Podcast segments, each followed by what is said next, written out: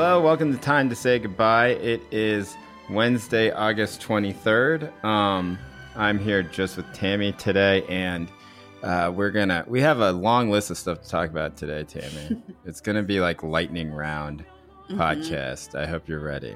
There's a lot of weird stuff going on in the world. yeah, yeah, a lot of stuff. How how are you doing? I'm really good. I went to see our producer May just now, whose other job is at a bakery. It was Oh, delicious. what bakery? It's called Winner. It's in Park Slope.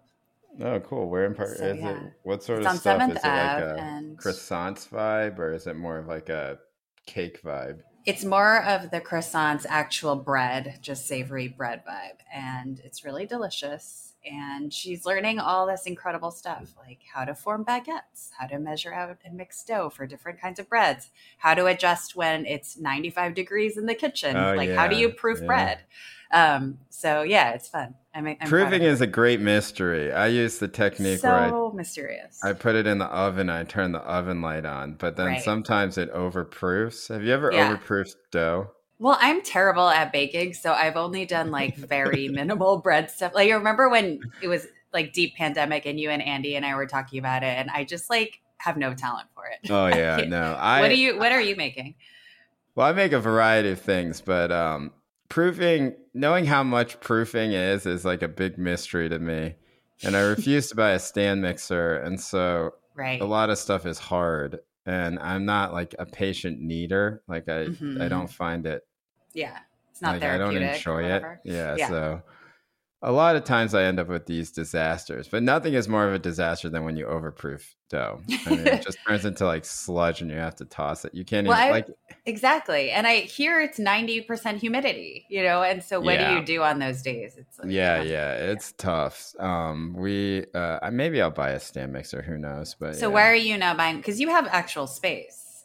Yeah, I know, but it's just like it's like stand mixer is like a Eames chair to me, where it's like this very specific class indicator from my twenties.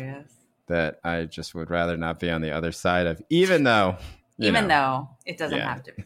yeah, even though I'm probably, I mean, I feel like you crossed over a long mixers time when I was like 26 years old. I'm Yeah. definitely richer than they were when I was 26.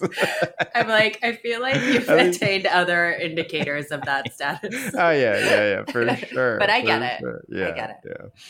Um, yeah, I took this. Uh, I just got back from this trip to Martha's Vineyard. I want to tell Jay. you about first of all. Yeah. Why? Speaking of class indicators, Yeah. I went to. Uh, I got invited to do this talk with all these people that I really sort of grew up reading, like Henry Louis Gates and um. Ra- Randall Okay. Kennedy.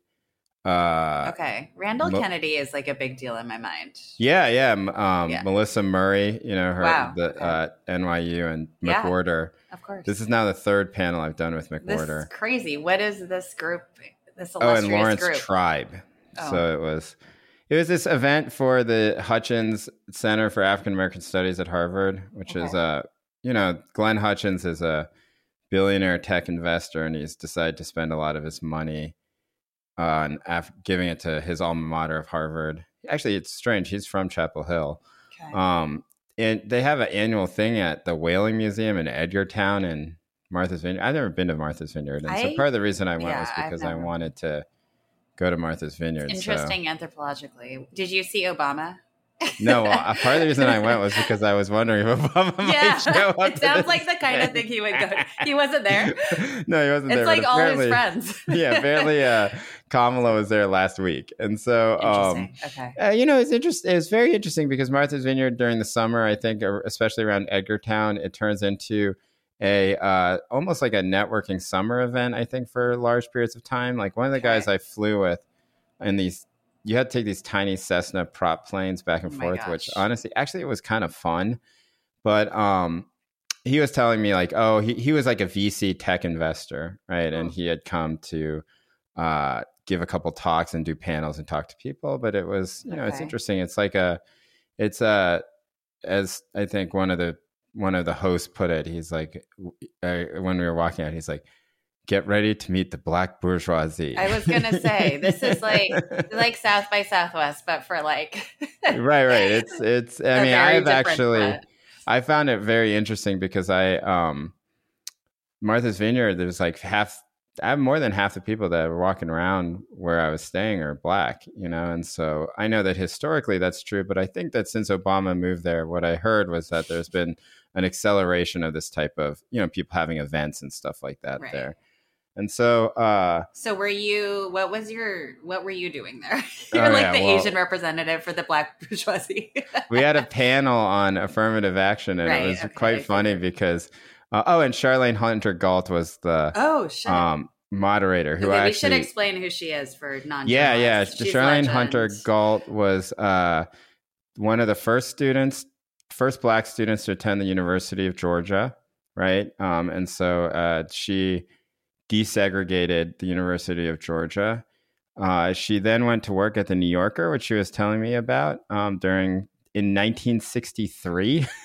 she First of all, you have to understand God how. Bless her. Like, yeah, you have to understand how like? like? amazingly young and energetic yeah. this person is. And then when she was like, "I was here in 1963," and I was like, "What? 1963?" I, I, mean, that is wow. That's early. so early, actually, in the history of the magazine. And right, right. I mean, it was William Shawn, and she was right. telling me this story about how she went to go work there in the typing pool which you know that's wow. how long ago it is. It's yeah. it, it, sounded like this. It's almost like Mad Men or something like totally, that, where she told yeah. this story about how she was in the typing pool and she had written a story about a riot that happened in 1963, and then you know. Mr. Shawn called her, right? Like this is one of the things that's like in the New Yorker. If you or around it. It's like I find it actually quite annoying, but everybody says Mr. Shawn, right? To she said refer. that even in yeah, yeah, yeah. But I, she was wow. kind of doing ironically, right, right, right. yeah, yeah, yeah. Adopting like I have nothing bad to time, say about her. So she funny. was cool as shit. I yeah. loved her, you know. Yeah. And she was just like she wow. said, Mr. Shawn, you know, like she's like Mr. Shawn called me on the phone and was like, we would like to print your piece, and sh- and then since then she's written. That's pretty consistently for the New Yorker for however many years now. 60 years now. That's Wait, fucking she, crazy to think about. Yeah, yeah. I, but yeah, she's a long that was journalistic like her career, main but... thing. I think like I, that's, that's, how I think of her as like a color barrier breaking person, like at the New York Times, at all right. these different institutions, and um, right. Yeah, just at, in that era to be a black journalist of that stature. Oh my god! Yeah, I also am just like kind of. That's that cool was, though. So she was, was a fun person too. She was cool. That's cool. But they had clearly set me up out of some misconception where John McWhorter and I were supposed to be the two opponents of right. you guys are the conservatives in the I know. And so what happened? Did you you didn't fulfill your role? Your it was on it was it was being simulcast on PBS, which is not a big deal. I'm sure not that many people watched it, but you know, you're in the whaling Church, it's like 400 people watching you. Wow. It's like some of the and I only realized that I was being set up in this way about like 15 minutes into the no, event. you uh, didn't. No, I really did. I didn't but know. What else would you be there for with that group, Jay? I know. Well, I, look, that's what that's what my our editor, at, uh, my editor at the New Yorker, Morella, I told her about that, and she was like, "You didn't realize that?" And I was like, "No, sincerely." I oh and my god! okay, like, wait. Oh. So what happened? So I was like, immediately, I was like, "Oh no!" I want to know everything. oh no! And so, um, and I didn't want to be miscon. I didn't want there. I, I had a sincere uh, reason behind this, which is I didn't want to be misconceived as somebody who opposed affirmative action in general, in you know. But like, I am a critic of how it was practiced, mostly because I am a critic of the way in which these elite institutions and universities do all of their business, right? And that um, I think I was able to make that point, and it was fine but man, it was like a heated thing. And I had this realization wow. that like these panels are entertainment and that some people are very good at being entertaining. Like at some point, uh-huh. Randall. Kennedy and John McWhorter, anyone, it's on YouTube. You can watch it if you want. But okay. like, uh, you, Randall Kennedy and John McWhorter are like yelling at each other, and I was sitting in the middle That's of them, and I was trying to like make my face not make like a any type of expression because I didn't want to be. But I was like, I was like, whoa, these guys are really going at it. And then I, I, I don't know. I wish I had prepared more or something like that because uh, I didn't. I think I didn't realize what the whole point of it was, you know. And it was, um, oh my gosh, it was like after we finished, Laurence Tribe, who was uh, calling in via Zoom because he couldn't come to the vineyard because there was so much COVID on the vineyard, and um, you know he has a health compromise or like there's a health reason why he didn't want to risk getting COVID, but not for him, but you know, member of his family. Mm-hmm. Um, but he ends up like giving this rebuttal at the end, and he was like, because I had said at some point, you know, we should envision a world in which schools like Harvard don't exist, right? Like we should like if we have a real commitment to equity in education, then we should stop trying to color like do tiny little gains around the edges at these elite institutions who refuse to do anything to actually meaningfully have more poor students come on their campuses, right? That uh, it is just a sort of little matching game for the elite.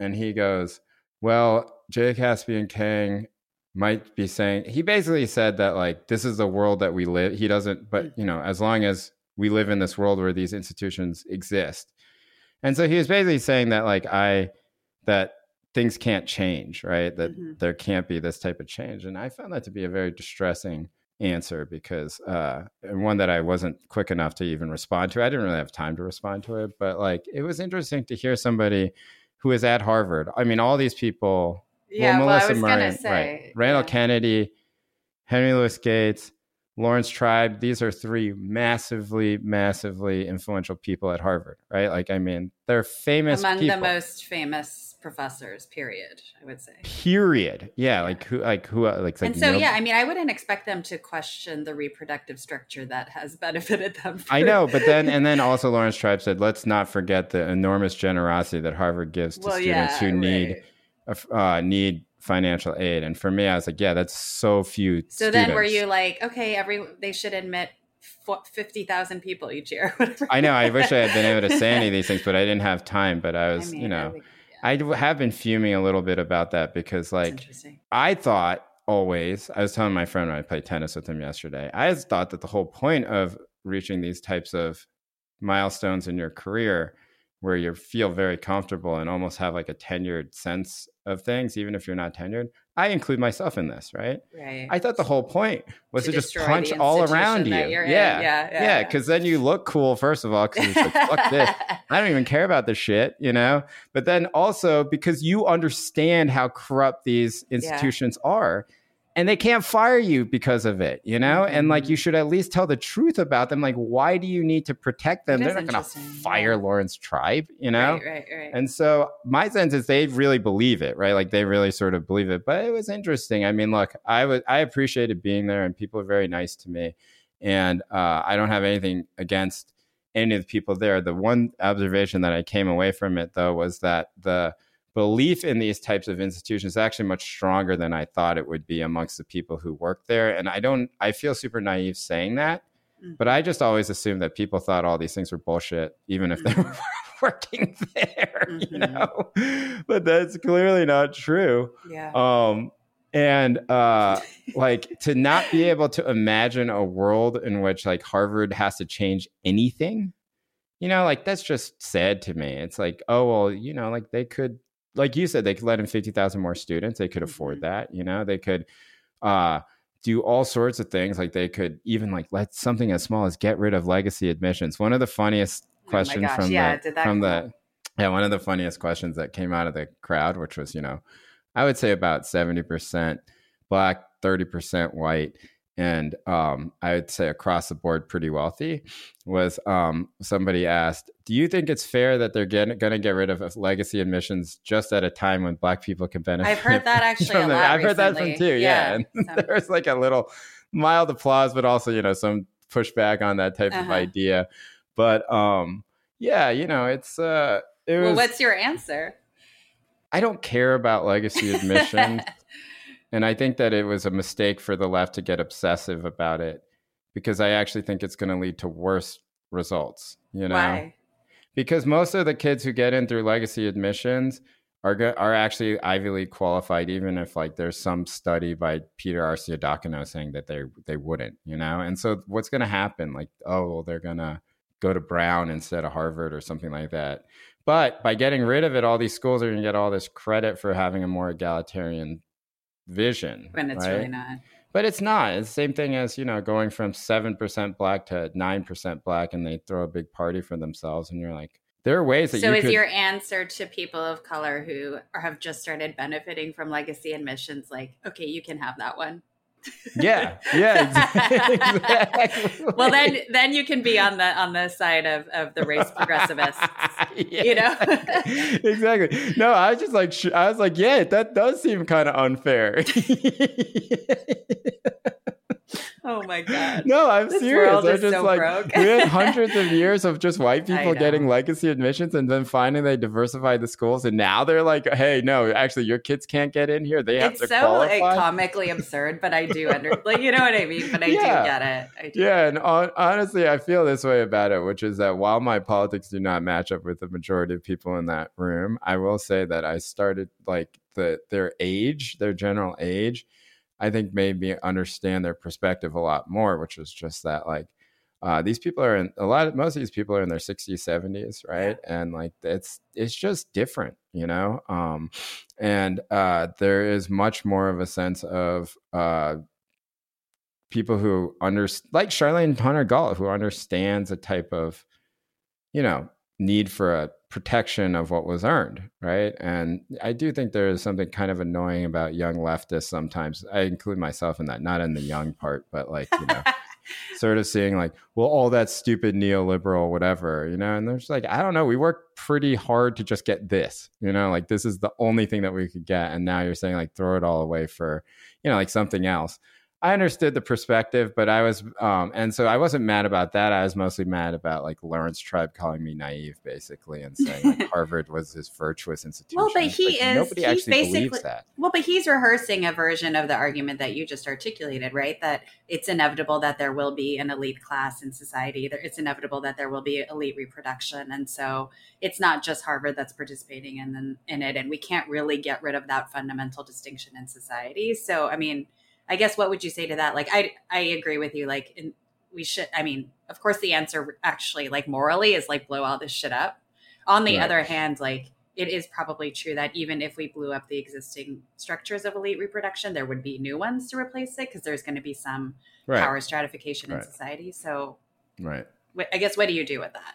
Well, I think like it's just uh, for me the question is just about how do we make educational institutions, right? And what is the goal of those educational institutions and i still think that my idea not my idea but i still think that the idea that i've been expressing that is you know supported by some people but not too many is that uh, the majority of people end up going to a community college and then transfer into a university when they after that right where they can continue yeah. their studies if they want um, makes a whole lot of sense you know like uh, a it cuts down the cost of everything. B and this is also important to me just as a f- parent it's just like i don't want kids to feel like their lives are over if they don't do well one year in high school. It's so stupid that we put all this emphasis on how kids do academically between the ages of 14 and 18 and that's so determinative yeah. of a lot of things you know? And uh, it allows for people to figure out what they want to do so they don't go to college and just fuck around right? And um right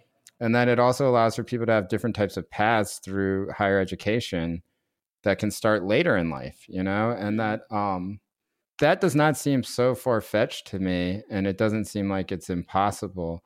And a lot of students in america i would say actually like more than many many more than go to elite universities actually do that path sure. right? But yeah. that we do not get the support in terms of federal funding or anything like that for that type of path right? That then what we give to uh, places that reproduce the elite. And that yeah. the problem is that these places have too much power right now and that needs to really be broken down and it can be you know um did you guys in this discussion or in the the con- convening like generally also talk about student debt because I think one of my frustrations, yeah, Melissa Murray did. She yeah. It. okay, yeah, because I, yeah. I I felt like it's been very strange to to look at how segmented the affirmative action conversation has been from the student debt conversation, um, right, as though right. they don't at all intersect, especially right. with regards to public institutions. Um, agreed, agreed. Very weird yeah. to me. But, so what did what did she say about about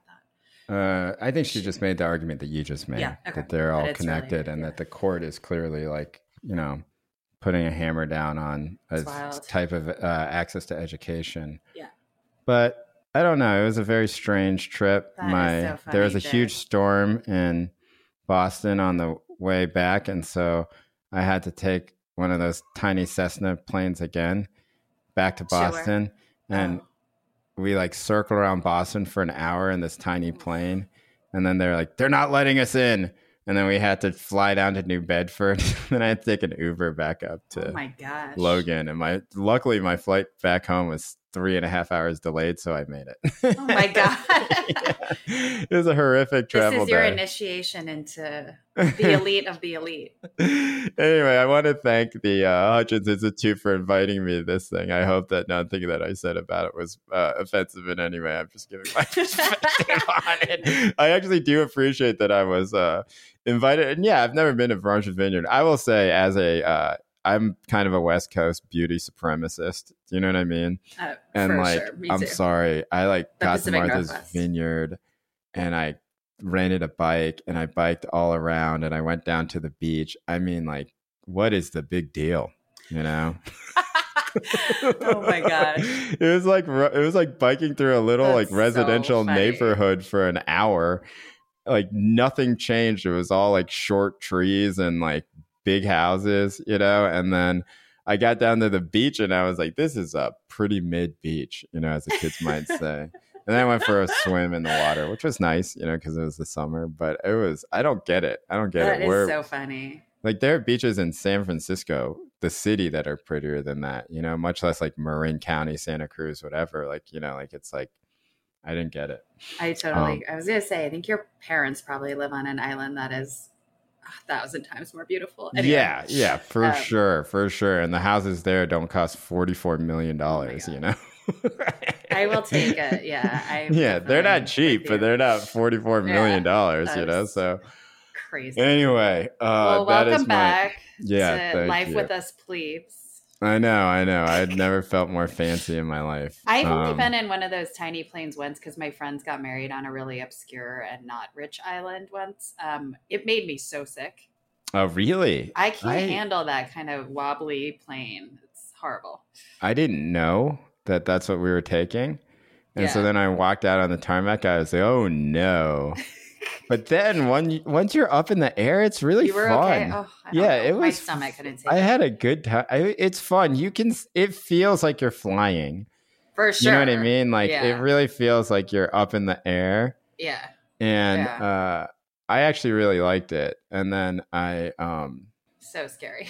yeah, I wasn't really that so is that's how everyone gets to Martha's Vineyard. You can't they take, take, a normal. ferry. You can Oh, right, right, and then right. there's some normal But if you're gonna fly, you have to take a special plane. Oh no, no, they're normal planes that go to Oh, New York oh, City okay. and everything like that. oh, I see. You Yeah, just had a yeah. special situation. Well, from Boston, you mostly take the little the little planes because it's only like twenty minutes, you know. So, um, I don't know. It was pretty cool. Uh, I'm glad I went. All right, fun. All right. first topic. Okay, this. Yes, my friend Andrew Kay, who at the you know who many of you might know is a former sports The reporter sports at the New York? Times, and now is at the Metro desk because they annihilated the sports desk. He texted me and he was like, "Have you seen the show Love After Divorce season 4? And I was like, "No." And then he was like, "You should watch it and talk about it on the podcast." I was like, "Okay, I'll do that. I'll make Tammy watch You it." roped me into this hell. um, Okay, so do you want to explain what this is? I No, okay, okay. You funny. all right. We can both do it. Okay, right. I have feelings. Um, okay. Okay, so this is a reality show, which is a genre. This kind of thing I do not watch, like the love match, real. Uh, what am I thinking? Real world, like all live in a house type thing. But it's very interesting that you made me watch this because I had just watched Divorce Attorney Shin. There's so many K dramas, not the scripted dramas about divorce right now, Yeah, and it's been yeah. proliferating. I checked in with our resident K drama expert Jenny Wang Medina, and she has been actually cataloging the number of divorce plot oriented shows. And she Is there a reason? Is there like I think qu- it just has to do with the demographic. I mean, so it's beginning in the early 2000s, there was a lot of discussion around the rising divorce rates in Korea and single parenthood. So she has been cataloging how many shows there are about single moms and single dads, and then about divorcees. And Okay. it's like a huge, like a big spike since over those past 20 years. But there's also like four or five or maybe six like reality shows about divorcees. So this one I think is the maybe the first one that's like hitting the American audience, right? Yeah, yeah, yeah. because yeah. this season takes place with Korean Americans and like Korean 1.5 who live in the US in and they're in a house in Cancun, right? Yeah, yeah, yeah, yeah. That's the So most interesting part about it. That's why so Andrew weird. said that we Yeah. should talk about it, which It's I actually really agreed bizarre. with because, first of all, yeah, I find the whole divorce thing in Korea kind of interesting just Yeah. because it seems like, uh, and th- just to say for people who are going to watch this, this is like not a Netflix Squid Games type of show, even though it's on Netflix. It's like very Korean in that, like, they'll put little prompts It's a Korean In writing. show.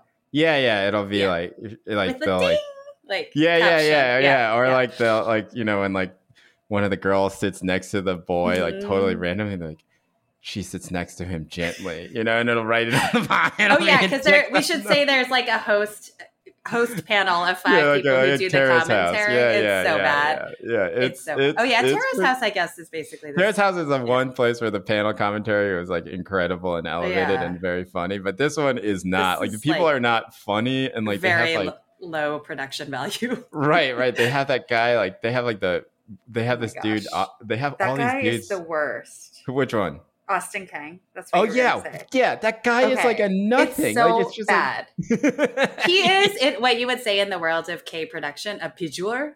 Like his only Oh, his yeah, only added value is that he looks nice, but his Korean is horrible. So he Oh, can't okay. even understand or really communicate with the other four hosts. Anyway, Yeah. Well, that's what I wanted to talk about on, about this, which is that I found myself finally, after all these years of 43 years of being on Earth, I finally saw myself on screen, you know? as not a divorcee, Oh, no. but as a Korean American who has whose speaking skills are not very good. Because it's kind of incredible. It's so fascinating Oh my God. anthropologically. Like they have this guy Ricky on the show. Oh wow. His Korean is almost non-existent, right? Like he, I think he is like very much a type of person who can, who can understand everything that's happening and can understand the conversations Some, yeah. but not yeah there are times where he was like uh he was like? 무슨 was in my hair? You know, he's like basically like, what's going on? Oh my god! Yeah, or so like, he's the most like KA. The, yeah, yeah, the, like of the, the contestants, we should say. People yeah. were like saying their names, and you're just like, oh, spelling out to you know, I like know. and you're just like he's basically There's a just lot like of asking. on this show, right, right. right. That's why I liked it. Yeah, because yeah, it was like interesting. It was super interesting. There's also a former like K-pop guy oh who gosh. grew up in the U.S., Jerome. Right, he's and- fascinating.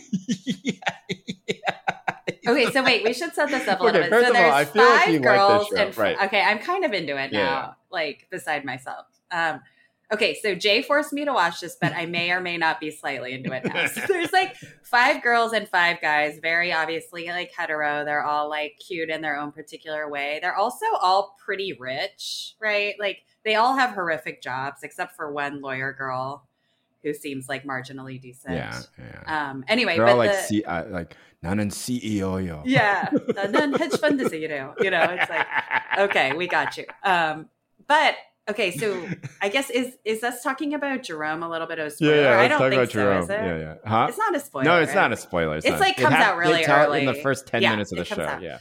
Okay, so one of the contestants is named Jerome, and in the late '90s, early 2000s, he was part of a boy band called X Large, Right. who- which I didn't listen to. Do- Were No, you no, familiar no. with it? No. Okay. Um, so my what I'm fascinated by in this show is so he's actually pretty bilingual and stuff like there's all that, but he has like out of the finance bros the least lucrative job.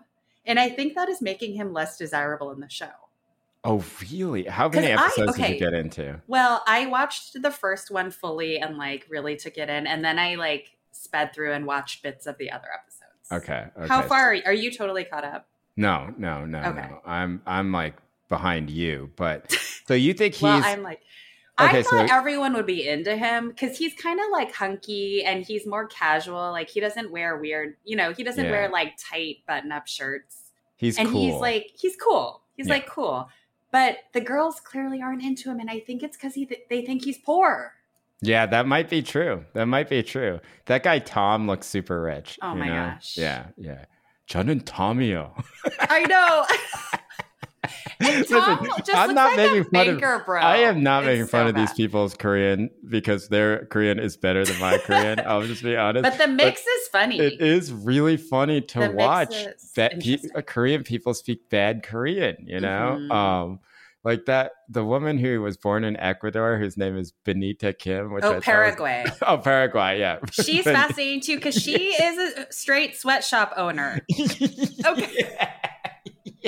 Because when she, when she said her family was from Paraguay, I was like, I bet they own a garment factory. And Oh, sure yeah. enough, Yeah, yeah, yeah. the stereotypes are all in place. Like the show is Yeah, listen. Once you get to for the uh, non-Koreans in the audience, there's a level of Korean um, diaspora understanding you can get to where if somebody says they're from a specific country that's not America, you can make a lot of assumptions about that You know, Mexico is another one Oh where you might God. raise an eyebrow, like, "Oh, Mhm. really? Uh, Mexico Right. has more." exactly.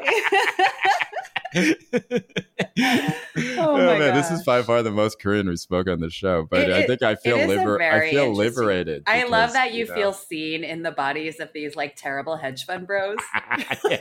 Like it's like look, their Oh their God. Korean is Dying. like it's super interesting. Like they're not bad at it, but they you know some of them struggle. Mhm. And that Ricky guy absolutely is like. I mean, he is like me and my cousins. You know, where it's just Mhm. like he has to like low level household Korean. Right, right, right. But that's interesting too because Yeah. you know he. uh It doesn't seem like he was grew up in you know completely detached from like Korean America, but this is just what happens. You know, it just happens. Like I'm sorry, like my cousins who grew I up mean, in cares? Koreatown, L.A. Yeah, right. Their Korean's worse than mine. You know, they speak just- like like Korean accented English, but they don't yeah, speak Korean. exactly. exactly. Listen, if you don't know the Koreatown, uh, you know, like I don't mean The to be gendered here, but like Koreatown girl accent, you know, like it's a very specific thing. It's great. Oh it's great. I think I've talked about it on the show before because so my funny. cousin texted me because she listened to the show and she's like, "I do not speak in the Koreatown girl." accent." It's like, yes, you do. We should have her on the show. She's Oh my probably gonna listen to this and be like, "You talked about me again." No, no, she and I had a Oh, feud, and it's over now. So uh, Oh, I think damn. she could right. come over now, but uh, come on the show now. But yeah, it was uh, it. I found it really interesting. What else did you find interesting about? Well? I was going to ask you what you thought about their portrayal of divorced life, because the really ju- the thing that I found interesting was like the range of the years they've been divorced was very Oh, yeah. like one person's been divorced for three months, which was interesting, and I think Jerome has been divorced for like seven or ten years. yeah, quite a long time. Yeah, Oh no, and that other guy was has been divorced for like fifteen years. twelve years. Yeah, 12, yeah, 15 and years. Anyway, yeah. so um, yeah, just I guess like I'm like two things. Like one, were you surprised at the casualness that they treat divorce, like with, with which they treat divorce, and two, like in your own experience talking to older Korean people, how do they talk about divorce? Yeah. what i- what is divorce in Korean society now for you? Well, I mean, when we were growing up, I imagine it was the same for you. It was totally verboten, and like uh, the very few families that we knew Korean who I don't even maybe there was two kids whose parents were divorced that I knew growing up, two Korean kids that I knew. Everybody else, Mhm. like I mean, and some of these, let me tell you, were miserable Yes. marriages, like Absolutely. abusive. divorce, domestic violence. like, yeah, awful. everything. The Yeah, worst you can think of. But you know, totally. my mom and dad said, you know, always were like, Korean people don't get divorced, you know? And I was like, okay. And now it's clearly very different, right? And I have to also Mhm. just say that this was like the 1980s and 1990s, and uh, my parents had not been in Korea in 10 years, and maybe Korea had Mhm. changed, but like for the diaspora who came over in the 70s and 80s, like that's the old world vision For they're sure. bringing over, right? And so I was really surprised. It was an incredibly positive portrayal of divorce. I know. They're all doing well. Like all of them were like, I'm flourishing now. Yeah, yeah, exactly. I thought it was cool. I also felt like, I mean, they don't tell the ages of all the people, but obviously some of them are our age. yeah, yeah. That's why they And- had to drop the honorifics. I Did you oh, know. Oh, that? yeah. So we should say, like, in the first episode, they have this like convening and they're like, should we all drop the honorifics? 우리 반말할까요? You know, and so and then they all agree. I thought that was funny. But I was thinking because now in my age group, we've probably said this on the show before, but my friends are getting divorced Right. in the US of different races and backgrounds, but including like immigrant kids who in their families it was like definitely a thing not to do. Right, right. Yeah. So maybe Korea's ahead of it in a little bit because I haven't Maybe. seen a really up with divorce portrayal in America like that. You know, every single story No? was the same. funny. Yeah. And none of them were like so sad stories, you know, but it was always Yeah. like all the stories are like when we were young, we got married, and then I realized we didn't have anything in, co- you know, it's sort Yeah. of like that. And then now I'm free and I'm doing great Mhm. you know i've acquired six small companies or you know my workers are have upped their productivity Oh by 40% and we are so un- we're underselling many of the suppliers for zara. Oh my god. I was so upset about that. so in episode four they introduce their professions and they have a shot of benita in a sweatshop. You have to watch it. And she's literally giving instructions in spanish to a worker and i'm like this bitch has never sewn anything like why this is so offensive they, you know they did a setup like yeah, they do the whole B-roll thing where she's in the factory. You're like, get out of the factory. You don't know how to operate a machine. You know. oh so yeah bad. she said her first language was uh spanish, Spanish. Yeah, yeah. yeah yeah no it is, it is really interesting interesting. Yeah, Yeah, the wealth of the Korean diaspora. You know. right and also the um i don't know it was uh i found it also interesting because um like they have these the hosts were really nice to them in a way that was interesting, you know? Like when Ricky was like, uh Chanun, Ricky or uh uh hey and then you know like and they were uh-huh. like oh like they're saying he was like so cute like, you know? Oh, yeah. he's so oh, nice and i was like that, yeah, i was like that is not my experience when uh, i like uh-uh. try, try and speak korean when you bring out your bro korean at church and they're like jay yeah, somebody like So looks at me, embarrassing. It's like, what's wrong with you? Your parents have failed. You know, it's not that. But I actually found I that to be interesting too. Yeah, I couldn't actually, tell if it's like a thing where it's like maybe people are get becoming more tolerant of gyopos, but I don't think that's probably true. I think they were just doing that so for the show, right? it's Like- very affirming. right, It's a right, very right. affirming environment. Yeah, it was. It was. I kind of liked it too. I gotta say, Andrew, thank you for. Uh, Yeah, thanks, I, Andrew. Ten minutes in, I was like, I, I was actually mad at him because I was like, I can't watch this It's shit. actually like really poorly made.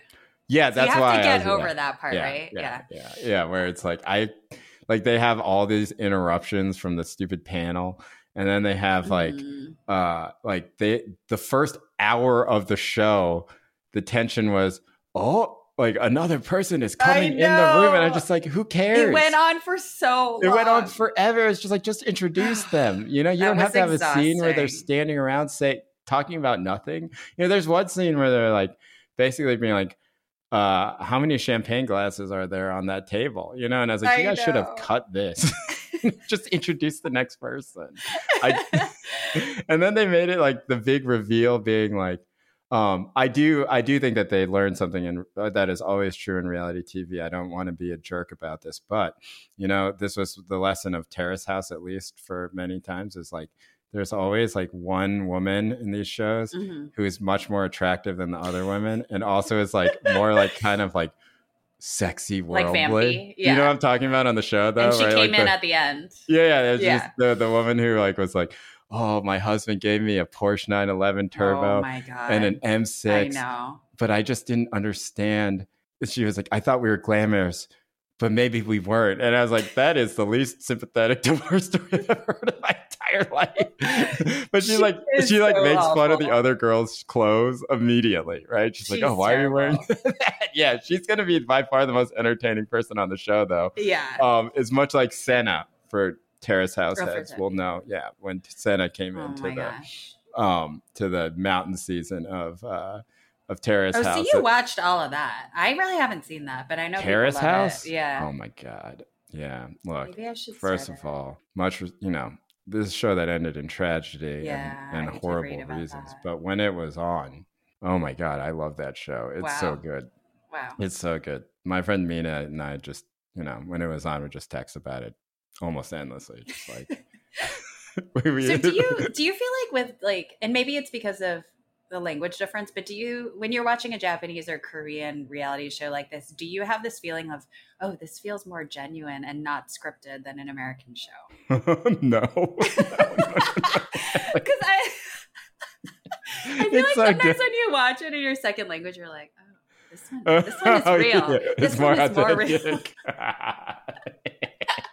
Do you do okay? I mean, Yeah. yeah. but like obviously the correction in my brain is like that's ridiculous. No, Maybe we don't know the tricks as hell, well. you know. Yeah, yeah. It could be we don't know the tricks. In American reality, I know like when things are fake pretty quickly. Right. Yeah. But maybe in Korean ones I don't. But I think that this one, the way it's produced, is so ridiculous. Like when they go grocery shopping, Oh my gosh. like what is going on? Like, come on, you know? it's like, so bad. It's so bad. And they it also has the it has like an old school Korean variety show chasteness Right. where like what you were talking about with like, oh, she sat next to him, you know, yeah, and they'll yeah, like yeah, zoom in on like her arm like brushing his shirt and it's like, oh my god. they'll put a And they all share and they all have roommates. I'm like, no one's gonna get it on. I No one's even gonna kiss in this show. You know, it's it's I weird. know, I know. It's well, weird. it's gonna. That was also true in Terrace House, where Okay. you know if they That like kissed, it was like this huge deal.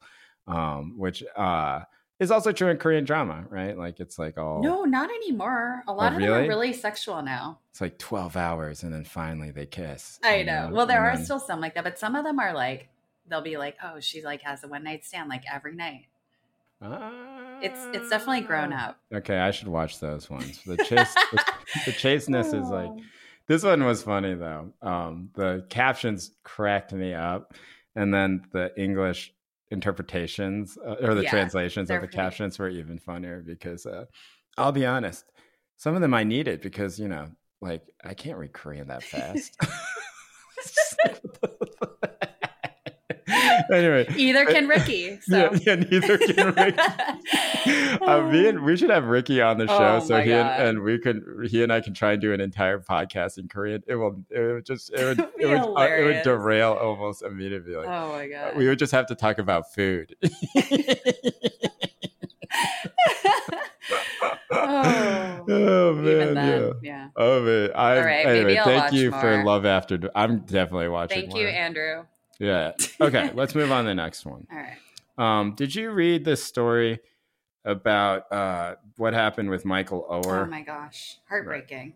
Also confusing. Very confusing, and I, I think that's where we should launch into it. So just quickly, So many conflicting accounts. Yeah, give a summary. uh, the book The Blind Side came out many years ago. It was about sort of the left tackle position. Michael Lewis wrote it, and um, you know, part of it is sort of an idea of how did the position of the left tackle be created. That part is fascinating to me, but you know, the big story around it is about this guy Michael Oher, who I think everyone believed at the time was like a special needs kid and who was taken in by this family uh, called the Tuohys, right? The Tuohys were owned many, many Taco Bells. They were wealthy from Taco Bell franchises, and that they were huge Ole Miss boosters, right? And so they wanted Michael Oher to play at Ole Miss, and they sort of were affected by his story, and so they legally adopted him.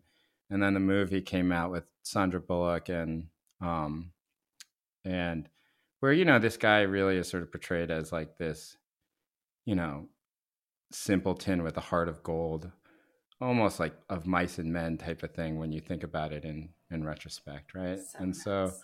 Michael Oher did go to the NFL. He had a career, and uh, now he is suing everybody, basically saying that um, they had never. This part's not disputed, I don't think.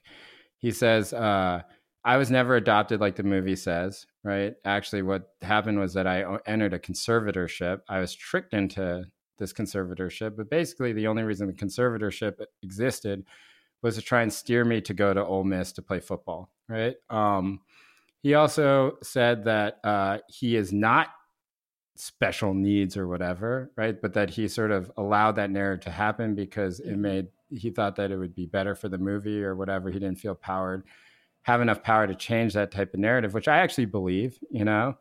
And um, he said that the family made all this money off the movie and they cut him out of it right? Like he Mhm. received nothing, and that the most shocking, I don't know, the thing that made me the angriest reading this lawsuit. Mhm. Now that look, we should say that I don't. None of this has been proven out or anything like that, Mhm. but You're just we're reading the right, complaint. the complaint says that the kids in the family both got two hundred fifty thousand dollars and then millions more after the movie came out. Um, and that's where you're just like, all right, you know, like you can't steal somebody's story, cut them out, and then profit. I mean, these two have not just profited from already being wealthy.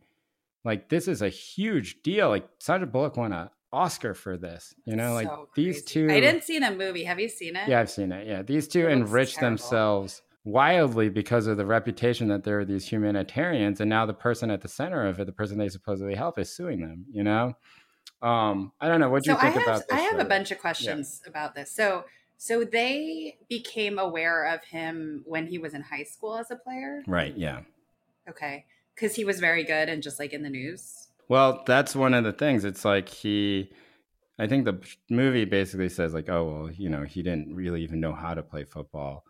It's not really true. What? Like he was already a highly recruited athlete. Um, Mhm. and uh, that they sort of brought him on, and because he was the prototypical body and foot speed and athletic profile to play left tackle, that um, teams wanted him because they had basically reduced this position down to like a meat market, and if you fit the I see. if you fit the um, physical requirements, it didn't matter who you yeah. were, right? But that those physical dimensions are rare. Like you have to be huge and you have to basically have like ballet dancer feet. Like it's rare, Okay. right? But he fit that. And so they so their story is they they saw the talent, they brought him into their household, they trained him up, they sent him to school and they are they are they contesting the fact that they cut him out of the movie? Yes, yes. They're Okay. contesting everything basically. And so what I think what's interesting is so with the conservatorship, that's like what Britney Spears was Right, under, right? right. This is like when you're saying that somebody doesn't isn't capable of making their own decisions right. Around the finances. you have the power of attorney for everything you do. okay Right. so you have but but without being their parent in this case Right. um so did they were they able to sell his name in the movie because they licensed their own names for this movie Right. right. I don't know. Um it's so bizarre Yeah. and also the movie was like so long ago Yeah, yeah. Well, look, I will just say that there are some questions that arose almost immediately for me that I don't know what the answers are to, right? Mhm. I think that uh, the idea that two members of the family, regardless of who they were, even if they were the people who are portrayed on screen, Mhm. would receive a two hundred fifty thousand dollars and then a millions of dollars is very, very like I don't think that happens. You know, like I, I, I just in movie licensing Right. Like I don't Yeah. if if it did then it would be extremely uncommon, right? Okay. Um Mhm. Michael Lewis said he made four hundred fifty thousand dollars from the option for the book and that he made some amount, I think similar to that down the line. That actually sounds right on what even someone as famous as him would make from something like this, right? Um, these option deals, I think people look at them and they think, oh, well, you know, this person, like I remember having a conversation with somebody and they're like, oh my God, I can't believe Gone Girl got turned into a movie. Uh, Gillian Flynn must be so rich. And I was like, she sold 8 million copies of her book. that's what she's worth yeah. Five bucks a pop, that's $40 million. You know, her, she probably made a million bucks on that movie. you know? um, and so, um, I had a question there, but at the same time, it's like interesting because I don't know, like, you know, legally more than I do. Like, they're not gonna, they're not gonna, like, in the complaint, like, a, this is like a pretty reputable Mhm. law firm. Like, are they really gonna just make stuff up in there? Like, um, like, are they gonna just say, oh, yeah, like, all these things are just stuff that Michael said and we have no way of proving it? Because if any of this stuff gets disproven, it looks terrible. You know, like Right. terrible, and it's like uh, it doesn't just look bad for him. I mean, it looks awful for Michael Mhm. Oher, but it would be terrible for the law firm. You know, and so I, I Mhm. don't know. Like that makes me pause and maybe think, well, maybe some of these numbers are close to true. Yeah. I mean, there must be some sort of documentary evidence for it. Otherwise, Right. it'd be weird to put very specific numbers in the lawsuit. You would just put ballpark figures, Right. if not, you know. Um, it's it's a really obviously the racial dynamics here, the sort of plantation aspect of it is Oh, God, just yeah. disgusting. And um, yeah, the whole thing around like whether or not he has a developmental disability is Oh, also really God, yeah. fascinating and sick. I don't. Michael Lewis has come to the defense, as I understand it, of the couple entirely. Right. Yeah. Yeah. He said, uh. I was there and I saw what I saw was like a loving situation. Yeah. And um, I don't know, like, like I think Michael Lewis is a great writer. And, but I don't, I also wonder how much you know as a journalist in these period, in these situations. And he's friends with these guys. Well, he and Sean the, Tuohy, the the husband, husband, right? went to high school together. They both went to Isidore Newman, which is like the fancy private high school in New Orleans, right? Um, Okay. Yeah, and so I don't know. It was Ugh. it's it's an interesting story in that like, man, if it if this ends up proving out, and I do want to say that I it's not that I don't believe it. It's that like these are huge allegations, and you know they should be proven out but I understand why people responded so angrily because it is the if it is true, it is like Mhm. every racial right. racist idea being played out at once. Totally. You know, like Well, are there other ones that, like, as a sports person, did it resonate with other types of stories like this for you? Is there anything comparable to this sort of situation?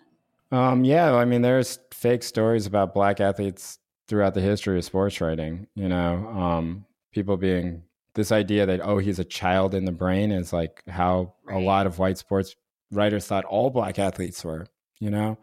Mm-hmm. some of them still do you know um and uh but for sure in the 1950s 1960s you read accounts of black athletes and it Mhm. is just like the racism in it is you know it's like stomach turning and uh you it's good for people to read that stuff because it uh, Mhm. reminds you of uh, you know it wasn't that long ago Right. it's like when Charlayne Hunter-Gault was in the typing pool at the New Yorker. You know, as this nonsense is being written.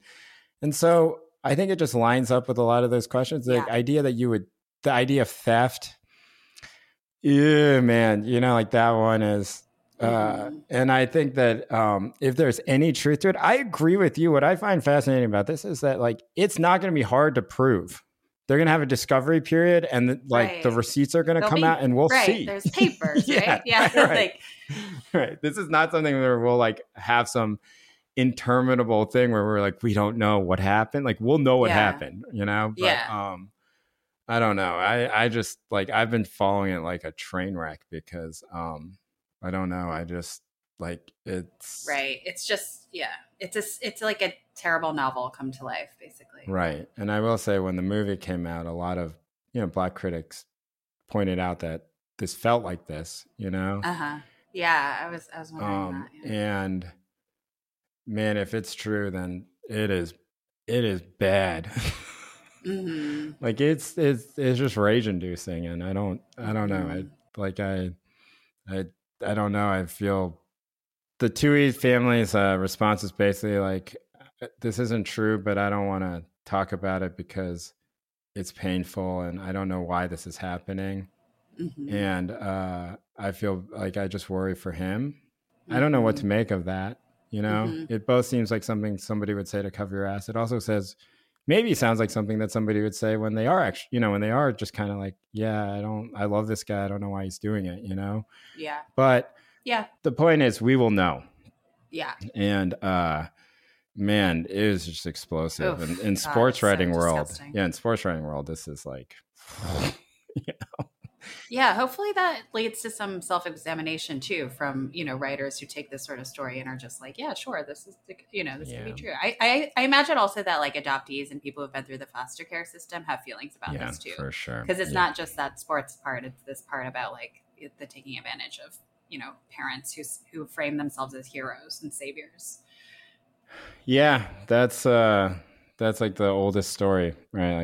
Like hey, this wayward youth was so- uh Mhm. saved by like the good graces of this uh you know Right. the lily white caring white person. money and Yeah. yeah, yeah. we have a scene like where he's like sits at the kitchen table it's like what fork do i use you know and then the kid's like oh you're so silly you know and they teach him how to what fork to use. Which one's the salad fork? Like this uh, shit is so it's fucking. like an episode gross. of Atlanta or something. yeah, it's like, so gross. oh my god! I'm getting mad just thinking about it. I kind of want to see the movie just to know how disgusting it is you should is. see it. It's like it's uh it's an interesting one for Sandra Bullock to have won her Academy. I'll just put it that way. I wish she had won it for Speed, you know, which was actually a good movie. Um, all right, next up, I know we're running long, yeah, but North were, Korea. like, a couple weird things out of Korea town, Korea recently. Um, did you hear last month about this guy who ran across the North Korean? yeah, yeah, yeah, yeah, yeah. Travis Yeah. King. Yep. So I found this story really fascinating because you you have these sort of defections once in a while in the opposite way, but this one is tied up with a bunch of different things. Like one, race in the military. Two, like the way that the military judicial system deals with people who commit crimes when they're deployed abroad. And three, I don't know if you've ever heard of this guy named Clarence Adams, but he's this famous African American guy who, during the Korean War, was taken over by the North Koreans um, and basically ended up going to China. Oh yeah, yeah, yeah, yeah, yeah. Yeah, and like then did like radio broadcasts during the Vietnam War, being like Americans, Black Americans, like why would you fight for America? Anyway, he eventually came back to the United States, but there's this sort of there's a little bit of a template of this sort of like African American guy who recognizes the injustices of American society, and then obviously becomes a propaganda tool also for the the state that he goes to. So I was just I think this this also comes at like a really interesting time because there was just this Camp David summit with Japan, South Korea, and the US. And all of this is sort of aimed at saying to China and North Korea, like, the three of us are united. We're going to destroy you if you mess with us. Um, and we're all like very squarely in this Cold War frame of being in the US camp Right, right. you know and so um i'm not really sure what to make of this we also don't have a ton of information on like what exactly happened because the us military has been pretty quiet about it but as we understand it he was in a korean prison for two months For assault. before for assault um the way that the the overlapping like us military judicial code works with like when you're in a foreign country is like the foreign country theoretically has jurisdiction over military crimes when they are just sort of run of the mill crimes in the country. Right. So something like assault or rape or murder should theoretically be dealt with by the Korean authorities as opposed to the US military authorities, which I think we all know it can be very lax on their people. Um, and so, but he, the story is not that he went over because he was so disgusted with South Korea and it was a horrible imprisonment, but rather I'm sick of the unjust society of the United States. But we don't know if that's also just what the North Koreans are saying. Yeah, yeah. The- I'm gonna, I'm gonna read some of the. Um, Yeah, So this is what really- the this is what DPRK has said, right? In its Mhm. first public acknowledgement that private and cl- uh, second class Travis King entered the North while on tour of a Korean border village on the 18th of July, the regime said the 23 year old had voiced quote disillusionment with U.S. society. This is the quote. During the investigation, Travis King confessed that he had decided to come over to the DPRK as he harbored ill feeling against inhuman maltreatment and racial discrimination within the United States Army. He also expressed his willingness to seek refuge in the DPRK or a third country, saying that he was disillusioned at the unequal American society. So interesting. It is interesting, yeah. I mean, you know, um, the, the even the details of how he got there was interesting. Like he was Oh released from prison. He was supposed to go straight to the airport to be shipped back to the United States, but then he went on a border. He like somehow found his way into a tour of a border town Insane. and I mean, ran across the border. if he's your prisoner that you're trying to get back home, I mean, what is going on yeah, here? like it was basically they like left him at the airport gate. It reads Yeah. like, and he was like, "Okay, bye guys. You know, I'll I you know, I'll text you when I get I'll when I land." And then he like left, and then he walked out of the airport. I know. It is so bizarre. yeah, I mean, look, I don't know how to read any of this, but I do agree with you that given the history of it, it's super interesting that they chose this tact, and I actually am interested. Um, I think Yeah. I've told this story before, but my uh, RA in college, he uh, he also um, also black man was uh, went to North Korea uh, or went to Korea on a um, to teach English, and Mhm. also on like sort of a religious mission, and then he also at some point went to China and snuck into North Korea, and then uh, and Jimmy Carter had to go As go. like a Christian sort of? yeah, he said he wanted to Uh-huh. like spread Christianity in North Korea Okay. and um you know, they caught him and then Jimmy Carter had to go get him out. But they did not use this tactic like that he had come over because of this. I think it's a specific military thing when, you know, I that see. it happens. Yeah. Um, Yeah. But yeah. Yeah, so there's all these interesting things about is he a POW? The Koreas are technically at war, but also technically at peace. You Right. know this, and this is the 70th anniversary of the start of the or the end of the hostilities this year. So anyway, there's there's been a lot of.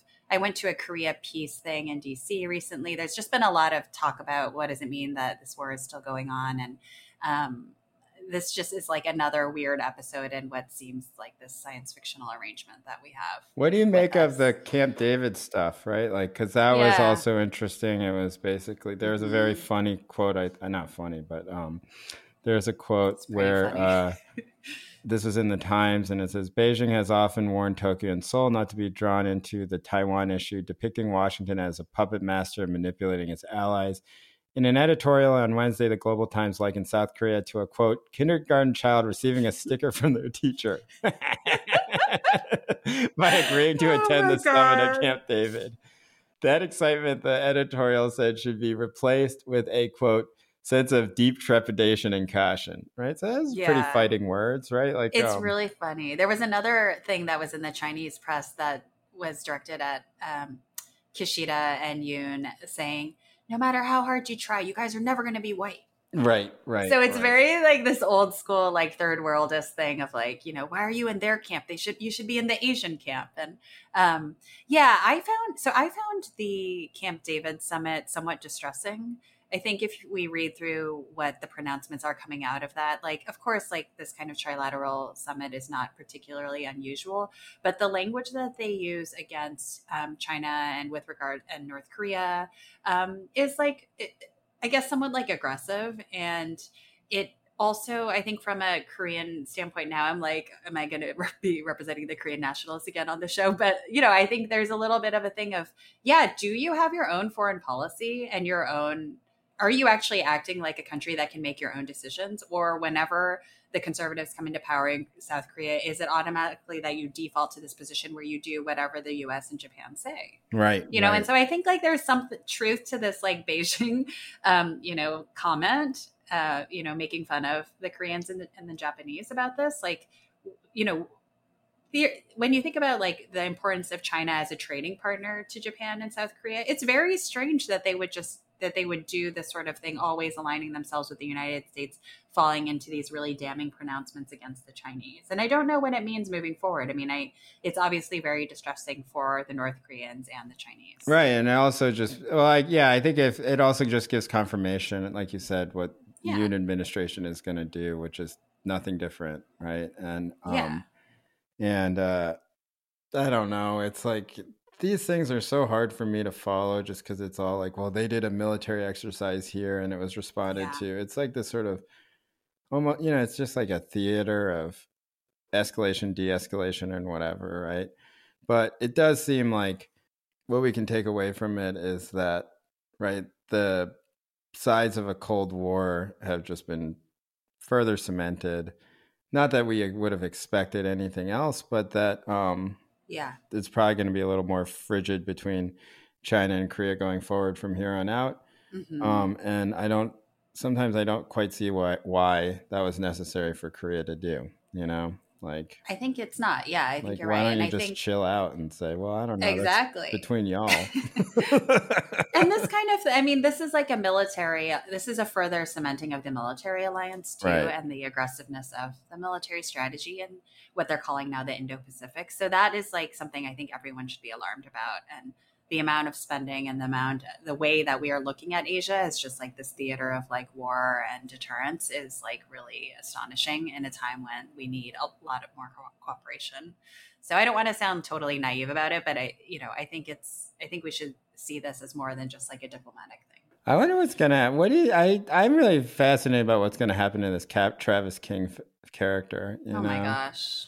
I think it would be very interesting if there if he became like a recruiter of si- of sorts. You know, uh, to try and bring people.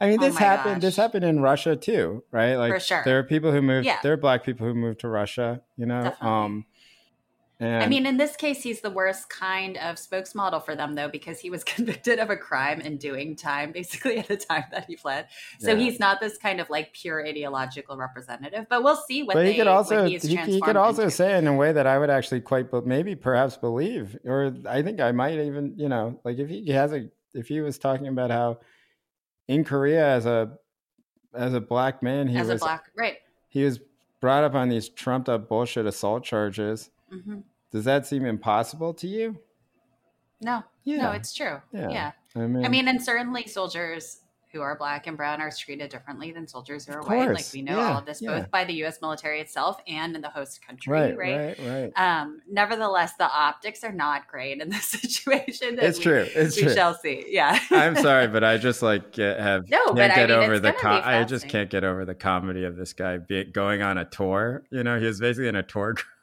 Yeah. He was like us, like just taking a day on Panmunjom. Except he's not just like and then he's just because like he's runs black over. in Korea. You know, I know, yeah. so he's like but he was just extremely visible minority, tour. and he's on this he's on That's this true. tour by himself, and he's just pulls across the Oh my gosh. Oh my I didn't even know you could do that. Like, I didn't know I that you, there were places where you could just run across the border. Did you?